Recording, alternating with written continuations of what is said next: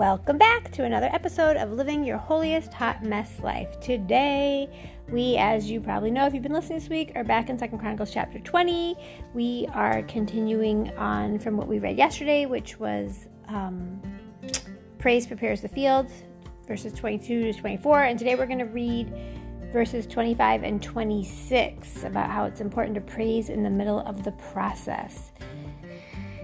If you haven't been with us, I feel a little badly for those of you who have because then you hear me say it over and over and over again.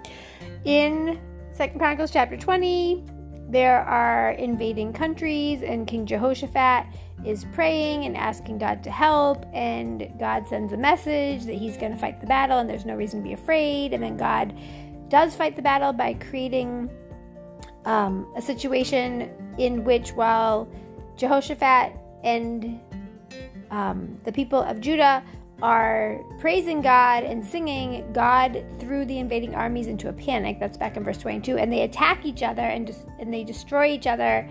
And um, it's not good for them. So, long story short, Jehoshaphat and his troops are able to have the victory without doing anything.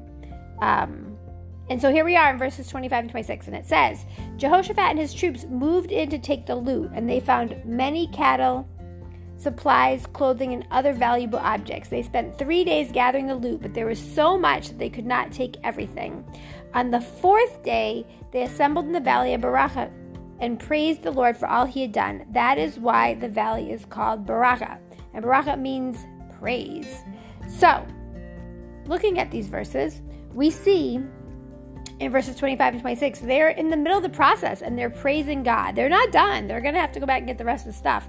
But they're in the middle of the process and they pause to praise God. And I think about so often, you know, this week we've been looking at um, praising for the promise, praising ahead of the victory, praising that prepares the field that we're walking into or that we're approaching.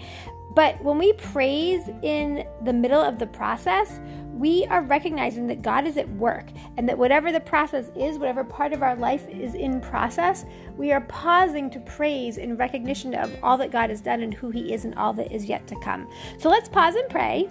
I mean, pause and reflect, excuse me, on a time where you were able to praise in the middle of the process. Like you didn't have to get to the other side of whatever was going on, but you were able to see God at work and to praise Him in the middle of the process. And we'll be right back.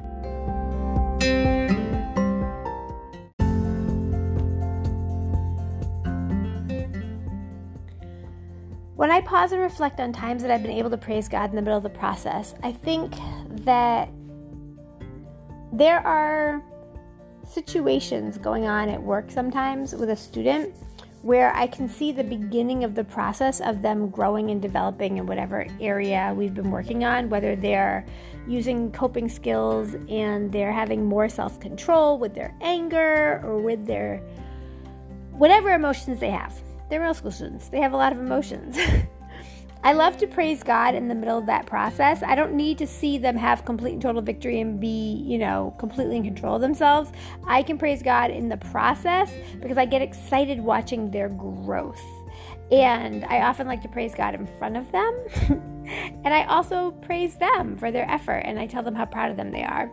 And so I think about this situation in verses 25 and 26 where they've seen the enemy all lying dead on the ground that no one had escaped, and they move in to take everything they see. And I love this version, the Good News Bible version, when it says in verse 25 Jehoshaphat and his troops moved in to take the loot. I love the loot because it just gives us such um, a visual, I think, of all the things they could be picking up. They could be picking up um, all of the. Um, armor that they were wearing. They could be picking up all their all the um, wealth that they might have had with them, whatever they had in whatever capacity, whatever they brought to the battlefield, they're getting it. And it says they found many cattle supplies, clothing, and other valuable objects. And I feel like all that is the loot the cattle, the supplies, the clothing, and the other valuable objects. And the fact that it took them three days gathering the loot, but there was so much they could not take everything I think that's amazing. Think about how much stuff they were getting. And then on the fourth day, they assembled in the valley of Berachah and they praised the Lord for all he had done. And I love that they then named the valley Berachah and that that's where that name comes from because it means to praise. Now, they could have left the battlefield, they could have gone back to Judah, and they could have dropped everything off and then gone back to the battlefield and picked everything up. Um, but they praised God in the middle of it. And it's so powerful that they paused to praise. I think that we need to do better as we live our holiest hot mess lives, being mindful to pause and praise. Whatever's going on, pause and praise. Pause and praise God for forward movement, for progress, for victory in your health. Pause and praise God for victory in your finances. Pause and praise God for victory in your marriage. Pause and praise God for victory with your children. Pause and praise God for victory in your ability to shut down intrusive thoughts to try to tear down your self esteem or anything else you have going on.